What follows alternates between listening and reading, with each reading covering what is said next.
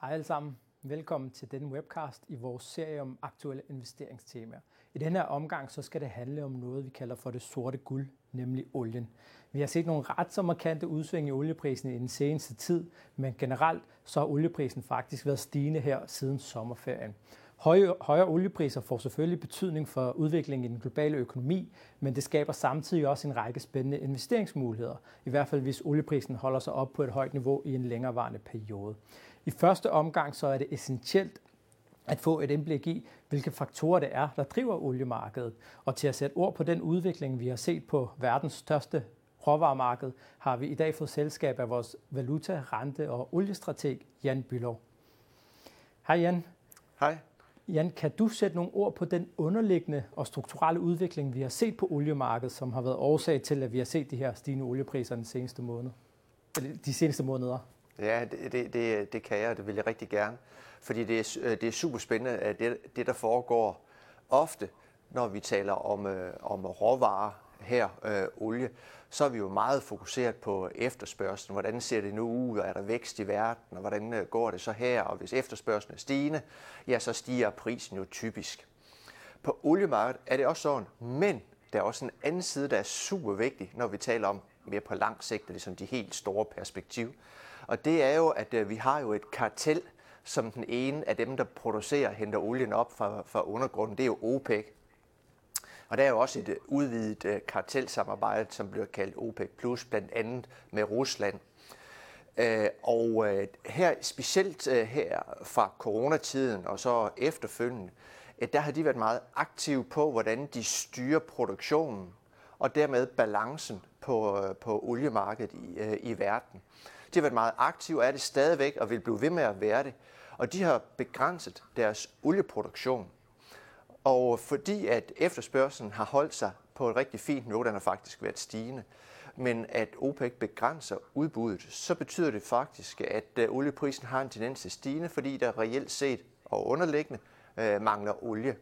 Så øh, i hvert fald de næste 12 måneder, Øh, der ser, vi, ser jeg ind i, at øh, der vil være underskud på, øh, på verdens øh, oliemarked.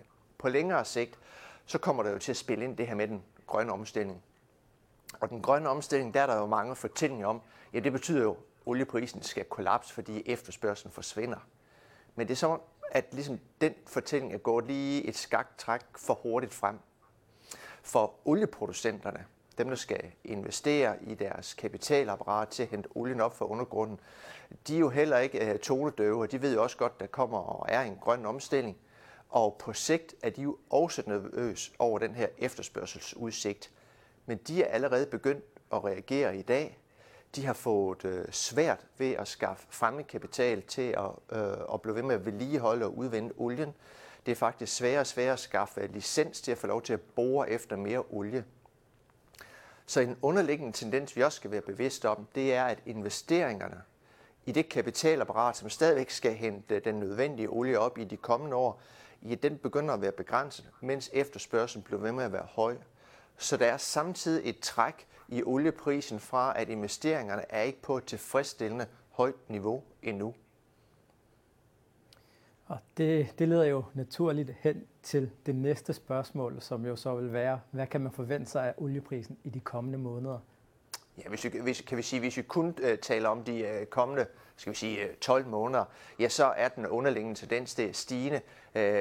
Min prognose det er minimum 100 dollar, når vi kigger ind i 2024, igen drevet af, at, at OPEC som kartel er meget aktiv i at styre øh, olieproduktionen, så prisen ikke øh, kan man sige, nærmest falder, men bliver ved med at være på et højt niveau, og et højt niveau, det vil jeg, det vil jeg karakterisere som, det er over 80 dollar, men underskuddet, der er udsigt til, som jeg ser det, det vil så uh, se en stigende uh, oliepris mod øh, uh, 100.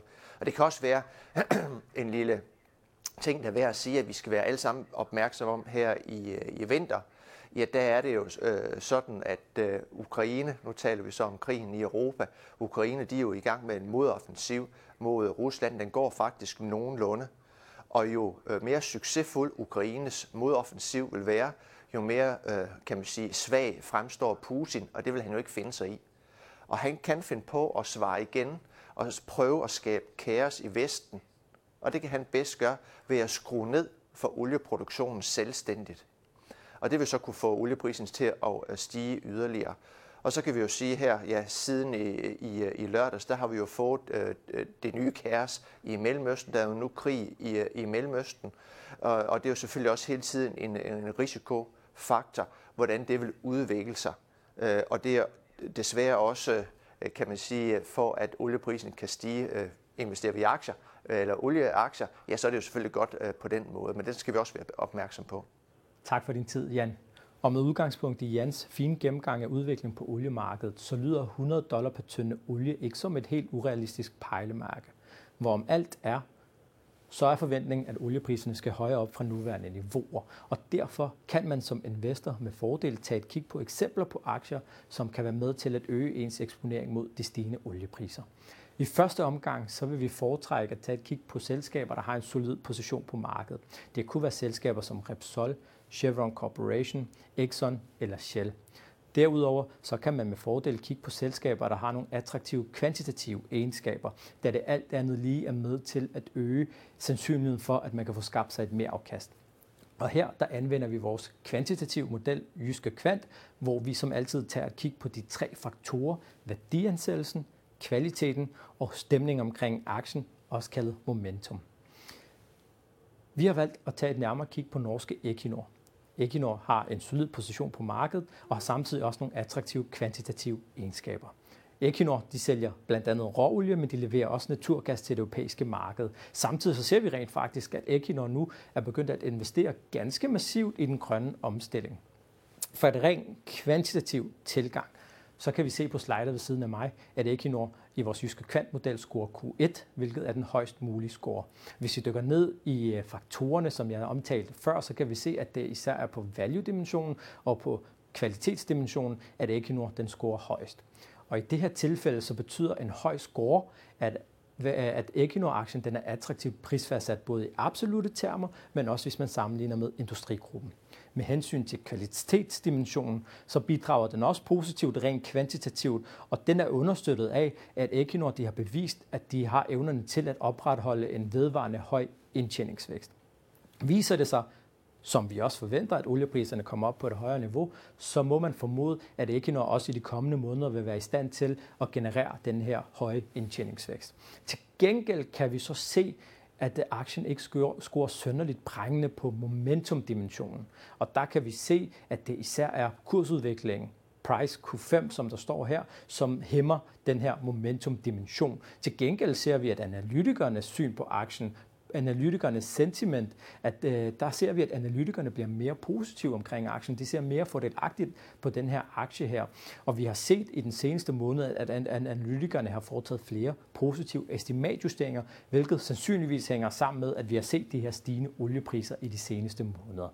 Norske Equinor er altså et oplagt bud på et attraktivt selskab for en ren kvantitativ tilgang, hvis man ønsker at øge sin eksponering mod de stigende oliepriser.